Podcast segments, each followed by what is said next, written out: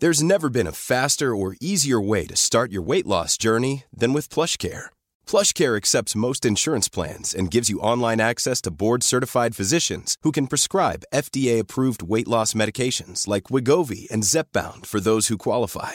Take charge of your health and speak with a board-certified physician about a weight loss plan that's right for you. Get started today at plushcare.com slash weight loss. That's plushcare.com slash weight loss. plushcare.com slash weight loss. Welcome to the Debunking Economics podcast with Professor Steve Keen. I'm Phil Dobbie. And last time we spoke about Larry Randall Wray's suggestion that modern monetary theory could be applied to create a Green New Deal. But the issue is MMT only works when you have a sovereign currency. And really, it doesn't work if you're a small country reliant on foreign earnings. So that rules out most of the world, including the Eurozone. This week, we look at how you can tackle a global issue like climate change when only a handful of countries could take part in the Green New Deal. That's this week on the Debunking Economics podcast. So, yeah, so we've been talking about the idea from Randall Wray that we should spend 5% of GDP at least on a Green New Deal funded by modern monetary theory. In other words, the government is creating that money additional money which is being pumped into the economy. And last time, at how we could get the balance right between how that could be money that is spent by the government and, and, and whether we can allow the public sector to be involved in this. And we, towards the end, we were we were talking about well, you know, perhaps the easiest way of doing that is that the government basically issues grants, but chops up the project into uh, into various parts, and then the private sector can innovate with money which is uh, which is made available to them from the government, which makes perfect sense, doesn't it, Steve? Well, it does. I mean, there's two sources of innovation, and this is where, like Mariana, Mariana Mazzucato recently won the inaugural, not the Nobel Economics Prize. Uh, Mariana's point has been that a huge amount of innovation actually takes place in the government sector, and a large part of neoclassical economic theory has been to uh, pull pull the wool over people's eyes on this front and say the government is always a bunch of bureaucrats, never do anything creative. Uh, best to hand it over to the private sector. That's where innovation occurs. When you take a look at it, one of the most obvious elements of modern technology, without which we couldn't imagine the the world in which we live, uh, was created by the government sector, and that's the internet. Mm. It was it was a project of uh, I've, forgotten the name of the uh, the British scientist who was mainly involved, but at the time he was working for the DARPA, the Defense Advanced Research Projects Authority in the American economy. Are you talking about Berners Lee? Berners Lee. Yeah. yeah. Now he, he was working for DARPA at the time. It was a DARPA funded project. Yeah. And the idea behind it was they wanted to have a way of enabling communications to occur in the event of a nuclear strike. Now, if you have if you have just very direct uh, trans, trans uh, communication systems, then there's going to be one channel between Europe and America, uh, and one bomb takes that out, and that's the end of communications. Yeah. They wanted to have the whole web and that's the whole idea. Uh, rather than breaking a cable, you have a web. You can't. You have, you cannot stop the communications being shunted somewhere through the web. So that was the idea of the World Wide Web. Well, if you look actually, I mean, all around the world, there's examples of innovation which has really come out of the government sector rather than out of the private sector. In fact, you'd um, probably argue that most has. If you look at, so for example, Wi-Fi in Australia really came out of uh, out of the government, didn't it? If you look at uh, uh space exploration, obviously that you know that started mm. in the in the government sector. In the in the UK when we had British Rail, they were building and designing their own trains rather than just buying them from overseas. So the advanced passenger train, you know, the fastest, you know, Br- Britain was running trains uh, about the same speed it is now. It was doing it in the 1970s through innovation, which was all publicly funded. So most yeah. innovation, actually, I think, has come from the from the public. Yeah, sector. and the, the, the, the, what I like to combine the arguments of both Mariana Mazzucato at one extreme and Bill Janeway at the other. Bill, by the way, being a similar economic uh, background to uh, Mariana because he was he did his PhD under Joan Robinson at Cambridge, and as somebody who's in economics is anything, it's post Keynesian. Uh, so Bill Janeway is a, was one of the entrepreneurs behind fund, the venture capitalists behind the funding, I think, of Compaq, uh, and he said that his argument is that innovation occurs. Uh, the, you, you, get innovation out of the venture capital world because people have amounts, large amounts of money they can afford to lose. In other words, um, it's only people who can afford to lo- lose large amounts of money who can finance major projects, major innovations. They can lose on nine, win on one, and become a billionaire out of that. But equally, Mariana's point is exactly the same, and this is where it fits in with MMT as well. The government can afford to lose money. Yeah. Now, uh, the private sector, it, it, you look just at, you know, look, looking at uh, private corporations, they can't afford to lose money for too long; they'll go bankrupt. Right. So, uh, so they can be involved. They could be involved in this green deal. They could be involved in the implementation, perhaps. And let you know, the government focuses a lot more on research and, and then chunks out projects for uh, for the for the delivery aspects of it. But the government can only, of course, create money and follow the MMT approach if they are doing it in their own currency and they've got control over their sovereign currency. So it's okay in the UK, it's okay in Australia, it's okay in the United States. It's not okay in the EU uh, and in Euro countries where they don't have control over their own currencies. And it's not okay in smaller countries where they may have their own currency, but it's largely linked to the fluctuations in the US dollar. In fact, possibly even uh, pegged to the US dollar. So this oh, can't apply everywhere, yeah. and yet the problem is obviously a global problem. Yep, and then this is. I mean, again, I, don't think we're going to get uh, international programs on this scale until it's seen as an existential problem. Uh, but yes, initially, if you have a country which is running a trade deficit and therefore is, you know, needs to be purchasing American dollars to get involved in trade, and the and the capital goods they're buying to decarbonize their industry also come from overseas, then they are going to be in a very dire way in trying to finance it just using the idea of running a government uh, government uh, deficit because um, with the with the, that causing a current account if you a deficit as well for importing those foreign, foreign capital goods, you're likely to face your uh, your currency losing value, and bang, you have a, a turkey situation on your yeah. hands. And particularly if that country is you know rich in fossil fuel and they can just dig it dig it up and burn it. Yeah, and this is like the, the, the, classic instance there is actually Ecuador before the uh, current uh, Lenin Moreno government. But if you go back to under under, under Correa, um, there was an enormous oil resource discovered in the part of the Amazon basin that's in Ecuador. And uh, Correa and his advisors wanted not to exploit it. They wanted to you know, leave it in the ground. But they said to do that, we have to get uh, payment from the rest of the world to make up for the revenue we'd otherwise gained by exploiting that oil. Mm. And they, they, they tried, they, they, they campaigned for quite some time, and they finally gave it and said, we need the money, we're going to dig up the oil. But the rest of the world could pay if they can create the money. So how far can you extend this money creation? So if, if that in that example, if the United States had said, well, that's all right, we can just create more US dollars. We're going to pay you in US dollars. We'll just create it and pay it to you. What what would be the implications of that? Well, this, this is again. I think it's feasible to do it through the US dollar, but I think highly unlikely. I think this is the sort of thing where it isn't just a case of uh, bringing back the green, the bringing out the New Deal ideas from the 1930s. It's bringing back the idea of the bank Bancor as well. Yeah. Uh, and the, so create another whole, currency in effect. Create a currency which, uh, and, and this was Keynes's idea uh, for the Bretton Woods was that the what became the International Monetary Fund would have been the international clearinghouse for the global currencies. Uh, everybody would be issued, every country would be issued uh, an invented currency called the Bancor in, in proportion to the size of their economy. So America would have got the largest allocation, obviously, to begin with. Uh, you'd have a fixed exchange rate between domestic currencies and the and the Bancor, if a country was running a trade deficit and would run out of Bancor, then it would be forced to devalue. Yeah. Uh, but if a country is running a surplus and accumulating the Bancor, two things would happen. One is they'd be taxed on, on that increase, and, and the, the second is the tax itself would be used to finance developing countries.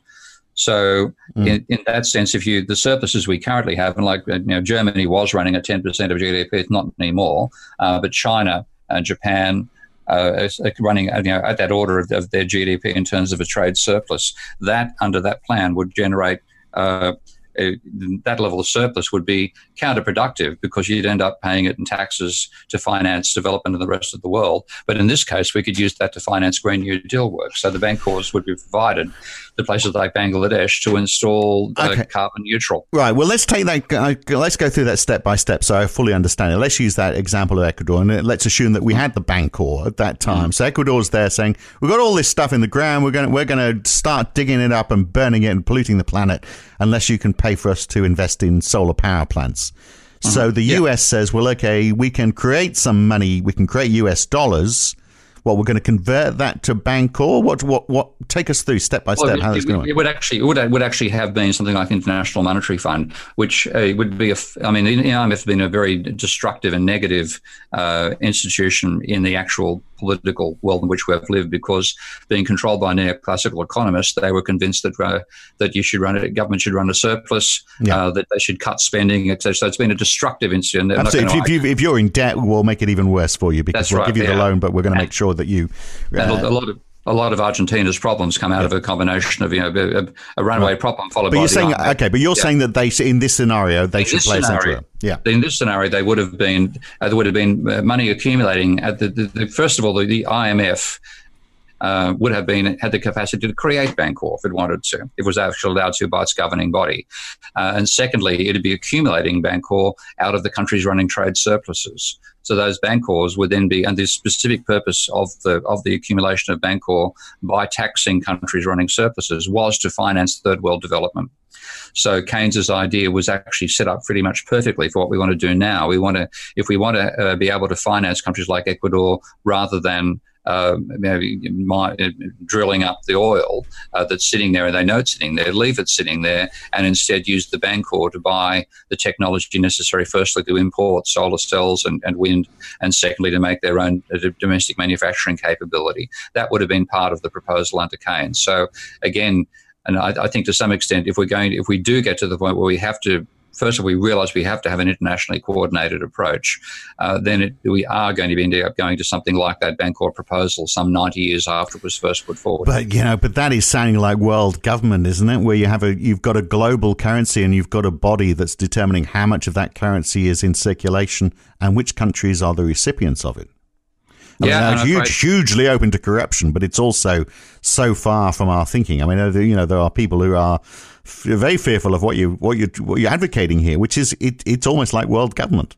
Yeah, I know, and this is the ironic thing. People, a lot of people think it's all a conspiracy to lead towards uh, world government. No, it's a series of huge blunders that are leading in that direction. That's that's my real my real concern. Uh, you're going to need to treat the planet as as one unit at some point, and we've blundered our way there. It isn't a case of uh, you know all these climate scientists conspiring to create a, a, a, a, global government. Or some of the nonsense I read on the conspiracy wing of Twitter is quite hilarious. Uh, knowing knowing the people they think are doing this conspiring, and the lifestyles they lead, and the attitudes they have to humanity in general. they're not doing this conspiring, but the politicians are blundering our way there because mm. at some point, uh, if we if we really do realize this is the, if, if Western nations are, are the ones who first have the enormous crises that, that warn just how bad this is and know have got to uh, change over dramatically. At the same time, you can't tell the third world you've got to stay at a, at a below the poverty line level of living for most of your people because otherwise the planet will die. Well, that's not going to go down politically effectively.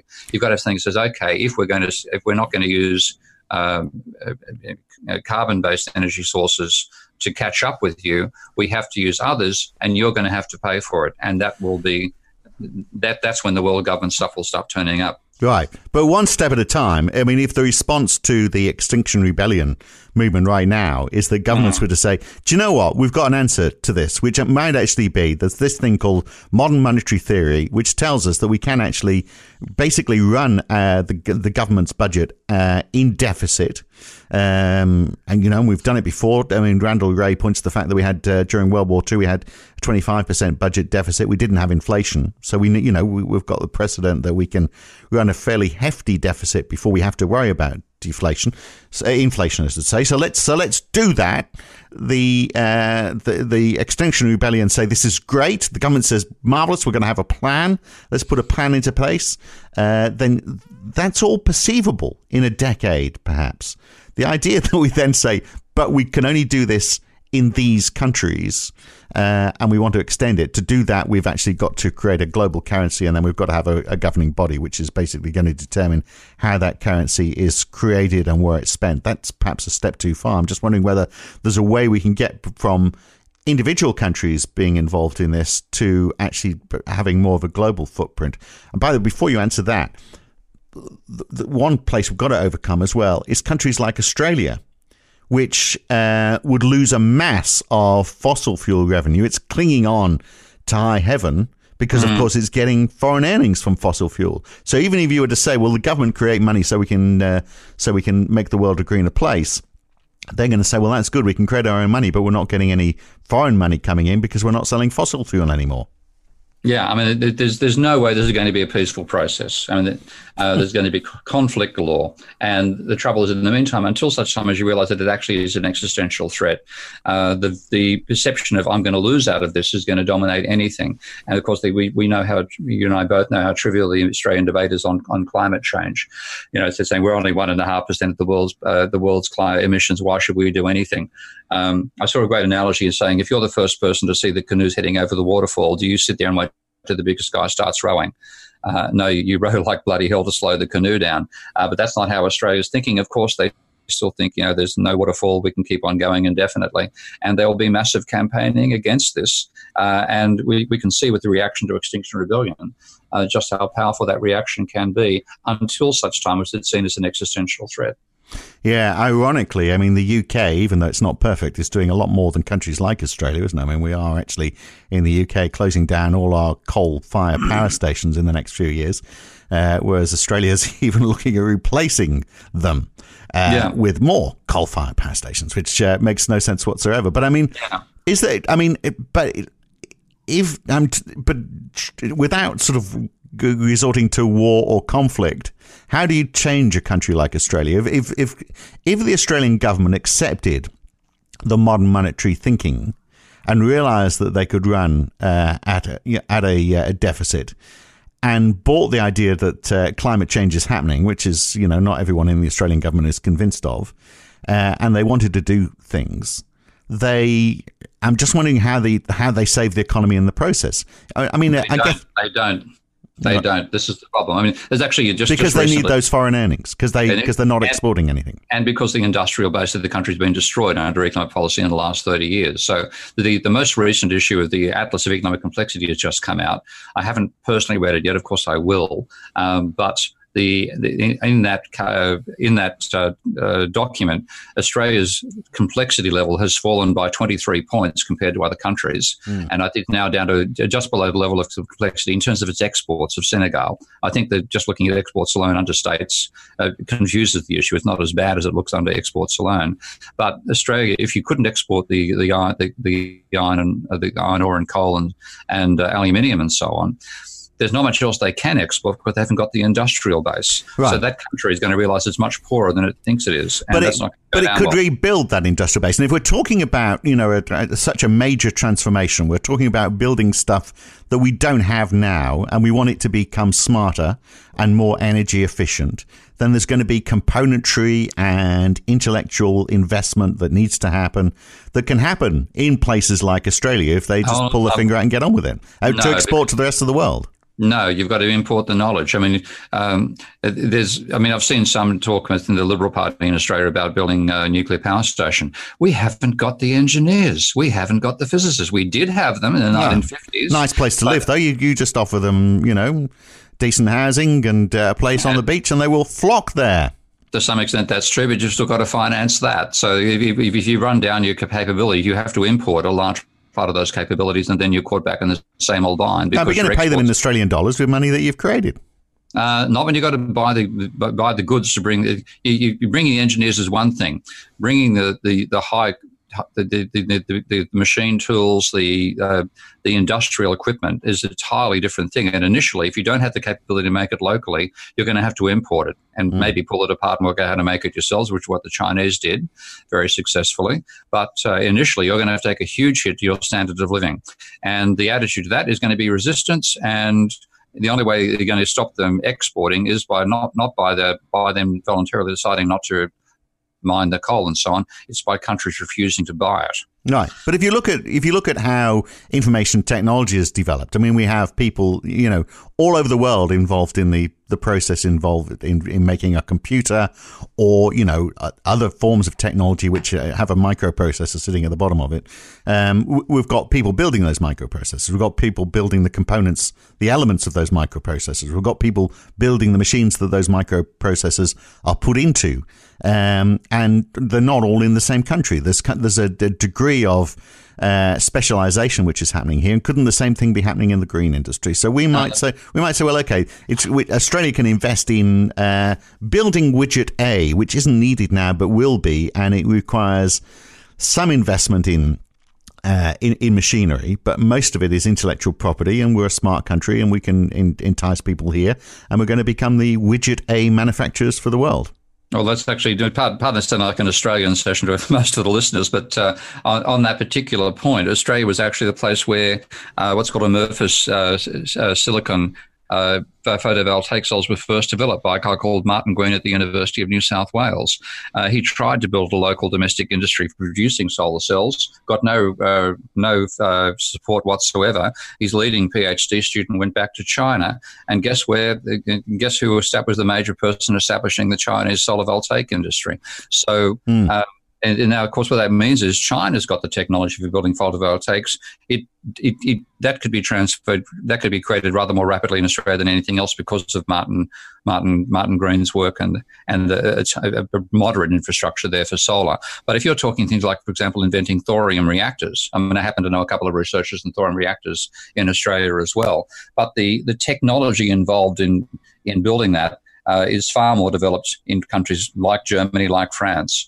Uh, uh, than it is in Australia. So you'd need to import the stuff. So again, you're going to be, uh, you know, the attitude is going to be, we, we, you have a double whammy. First of all, you're not able to make your exports. Secondly, you can't afford the imports. So some countries are going to have to suffer in terms of overall income, and one of them is definitely going to be Australia. But it could could be overcome. I mean, it's it's not an insurmountable because they are, you know, a country that can adopt MMT approaches. It can create its own money. The issue well, this, is this, this is the issue is foreign money this is one point where I think you know I differ with MMT. I disagree mm. over the attitude they have on foreign trade. They're, I think their, their attitude on government money, money creation, uh, financial in general is completely accurate, accurate and, and, based on an incontrovertible logic. The argument they have about uh, foreign trade, I think, is based on a farce. The idea that exports are a cost and imports are a benefit. Totally different idea. Uh, injected into MMT, uh, I, I, think countries running a trade deficit end up being in a very bad way. Uh, and particularly if you saw a, a, country which whose exports were cut off, so Australia could no longer export particularly coal, uh, and then and then had to then create its own domestic industrial base to create uh, the infrastructure, low carbon technology in energy generation technology, uh, they're going to have a double whammy, and they won't be able to. But unless it. they're creating something which they export, though, if they're creating an alternative, if there's and if there's if there's demand there because flying, countries like flying, country, marsupial, flying marsupial pigs, or, or or the or the technology that sits behind flying marsupial pigs. I mean, if they if the US is saying, well, okay, we're going to increase our uh, GDP, you know, five percent of our GDP is now going to be money which is being spent on this on this Green New Deal in the UK and other uh, MMT capable countries are doing the same thing. Then we've got this big expansion in this sector, uh, and so there's a market there. And so there's an opportunity, and, and Australia can invest in that opportunity because it too can create money to invest in, in yeah, industries. So if, if, if it's so, your point is yes, but they're going to need to import stuff and they're going to need to pay uh, in in foreign currencies to import that stuff Is it going to be worthwhile. My point is, well, it's at, at some point it will be, mightn't it? Well, this this is where the Atlas of Economic Complexity again is a very useful resort to say just how realistic is that. You know, we can all we can we can lift ourselves up by our own bootstraps. Right. You have you have to have the industrial network yeah. to be able to build on in the very first instance. So you know you you uh, you, you need the capacity to produce particular types of steel. You need uh, particular uh, processing of, of, of, trace minerals. You you need the uh, you know, microprocessor creating capabilities as well. Uh, if they don't exist, then you're, you're, you're behind an import barrier. You've got to import that stuff to begin with. And when you look at the level of complexity, again, back to the Australian point, uh, the, the level of the complexity of the what the economy can produce for export as shown by that atlas, is about the same level of Senegal. So it's got a long, long way to go before. It, yeah, yeah. So so it's so this this this um, point taken. Country- point taken. So they say yeah. the, the one place that does have that complexity, but is held back because it doesn't have the sovereignty of its currency, is Europe, isn't it? And Europe, yeah, and yeah. then this becomes a huge opportunity, in fact, for uh, for Europe to say, well, okay, the euro does need to be a sovereign country. This becomes an argument, which of course the the Brits are against, which is why they're trying to get, even though they're not part of the euro, uh, uh but it's a more uh, integrated Europe. This becomes the, uh, an argument for Europe to say, well, okay, it's not only the European Central Bank, we also need a government now as well, which is going to control spending across the whole of the, the, the Eurozone so that in effect, the euro is seen as a sovereign currency. So we can create it. So we can then start to pump more money. It's so far away from current EU thinking all of this. But if they were to shift their thinking, then this is an opportunity, isn't it? Because they have all of those resources. They have that complexity, that mix of industries, and yeah. they have a, they have a, they're in an environment where I think there is an acceptance from the population at large that climate change is something that needs to be tackled. So if they get it right, a huge opportunity for the, for the euro, but the, that means uh, losing sovereignty for, for basically 26 or 27 European nations. Well, they've already given it up by having the euro in, in the first, first place. Yeah, it, it means exercising that sovereignty at the and what that requires is a dramatic, in, radical increase in the scale of the European government. Yeah. And of course, this comes back to people seeing it all as being a deliberate conspiracy. Now, I think we're blundering towards that situation.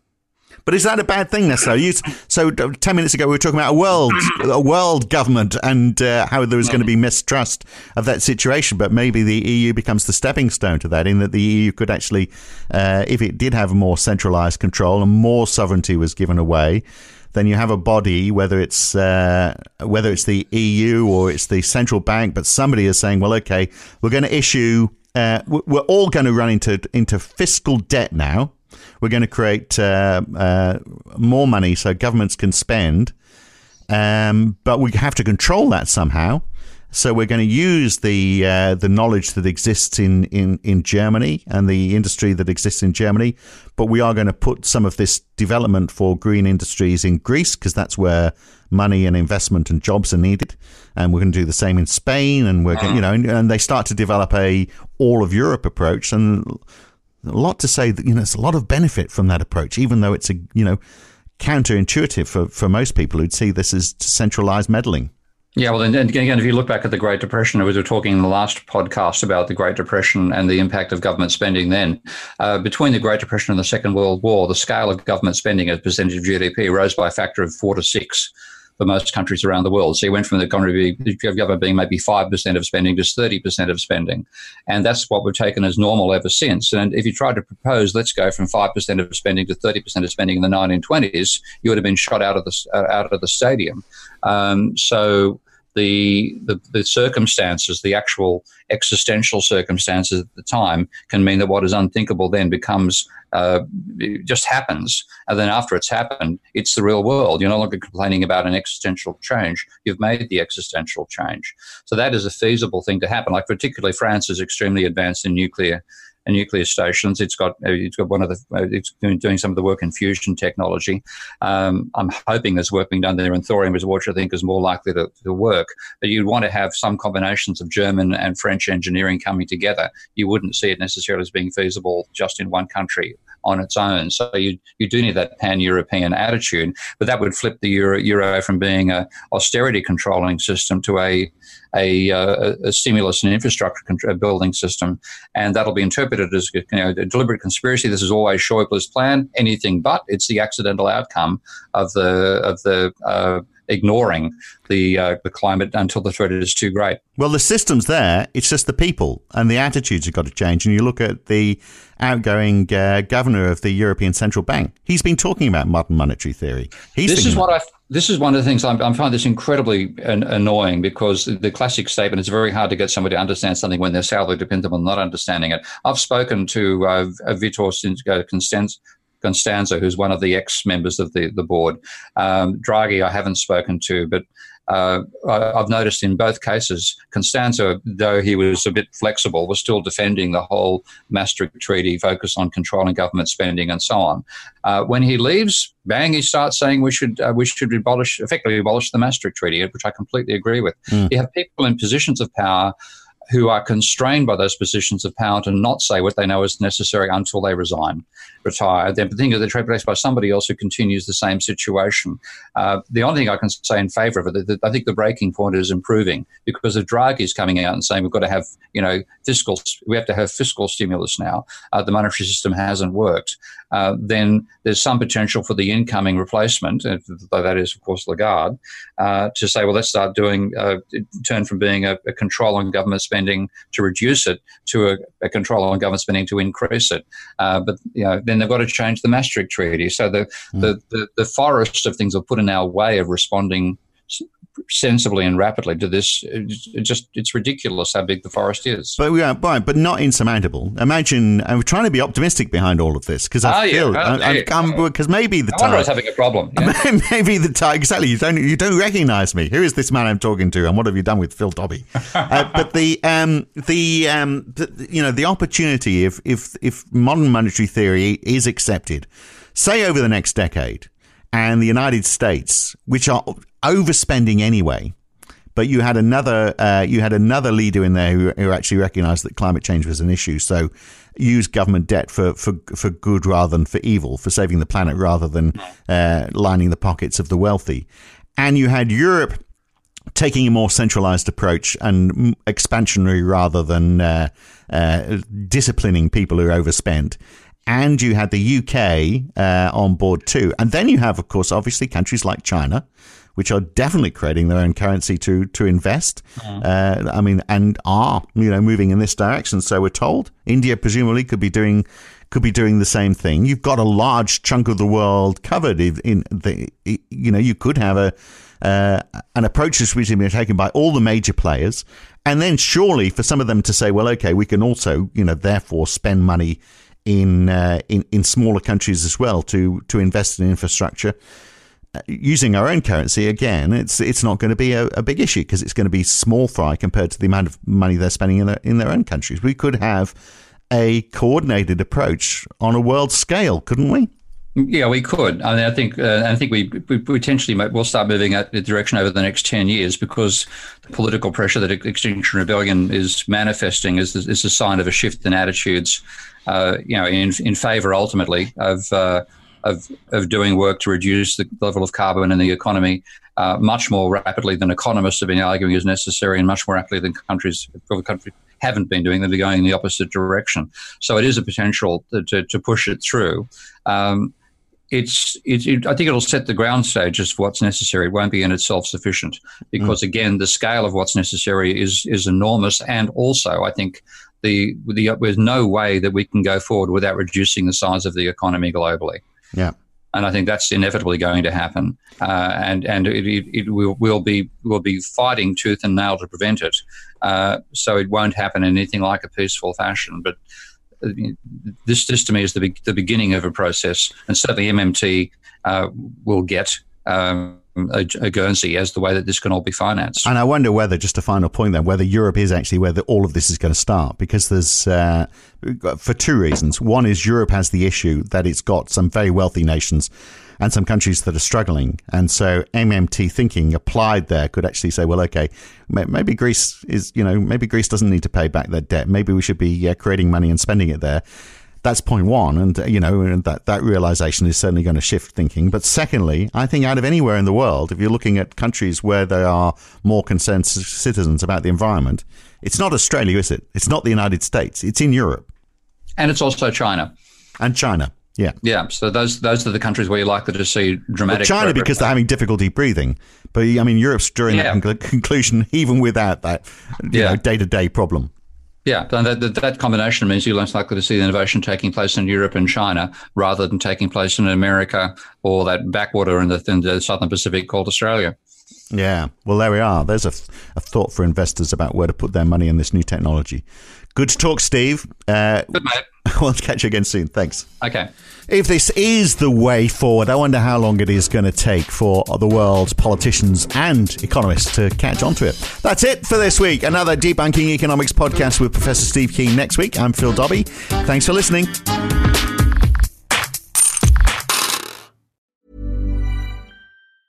Mom deserves the best, and there's no better place to shop for Mother's Day than Whole Foods Market. They're your destination for unbeatable savings, from premium gifts to show-stopping flowers and irresistible desserts. Start by saving 33% with Prime on all body care and candles. Then get a 15-stem bunch of tulips for just $9.99 each with Prime. Round out Mom's menu with festive rosé, irresistible berry chantilly cake, and more special treats. Come celebrate Mother's Day at Whole Foods Market. If you've enjoyed listening to Debunking Economics, uh, even if you haven't, you might also enjoy the Why Curve. Each week, Roger Hearing and I talk to a guest about a topic that is very much in the news that week. It's lively, it's fun, it's informative. What more could you want? So search the Why Curve in your favorite podcast app or go to ycurve.com to listen.